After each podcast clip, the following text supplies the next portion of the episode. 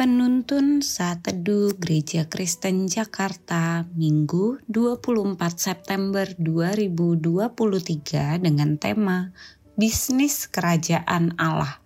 Firman Tuhan terambil dari Efesus pasal yang kedua, ayat 10.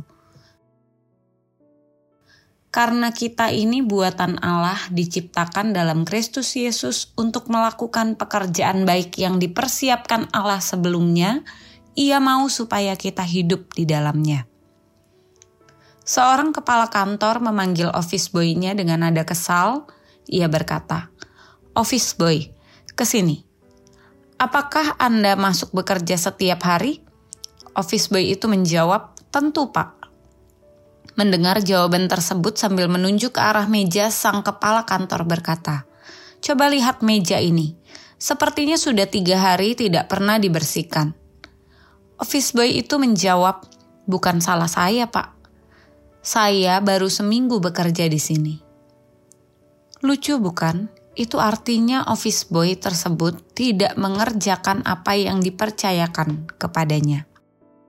Bagaimana kalau dihubungkan dengan keberadaan hidup kita? Efesus 2 ayat 8-9 berkata, "Karena oleh kasih karunia kamu diselamatkan oleh iman. Itu bukan hasil usahamu, tetapi pemberian Allah. Itu bukan hasil pekerjaanmu, supaya jangan ada orang yang memegahkan diri." Namun terkadang kita hanya berhenti sampai di situ. Padahal ada tanggung jawab setelah semuanya itu kita terima darinya, yakni untuk melakukan pekerjaan baik yang dipersiapkan Allah sebelumnya, dan Ia mau supaya kita hidup di dalamnya. Jadi, sudahkah kita melakukan bagian yang Tuhan percayakan kepada kita dengan baik? Semua talenta, bakat, dan potensi yang Tuhan berikan ditujukan supaya kita bisa memaksimalkannya untuk memperluas pekerjaannya di tengah dunia dan menyatakan kemuliaan bagi Allah. Tentu saja Allah bisa melakukannya sendiri.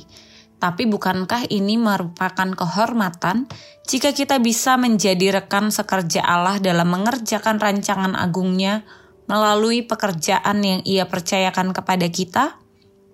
Pencipta biola Stradivarius berkata, dia tidak dapat menciptakan biola-biola Antonio Stradivari tanpa bantuan Antonio. Allah telah merancang untuk memberkati orang lain melalui Anda. Allah pun membuat Anda bisa melakukan apa yang tidak bisa dilakukan oleh orang lain.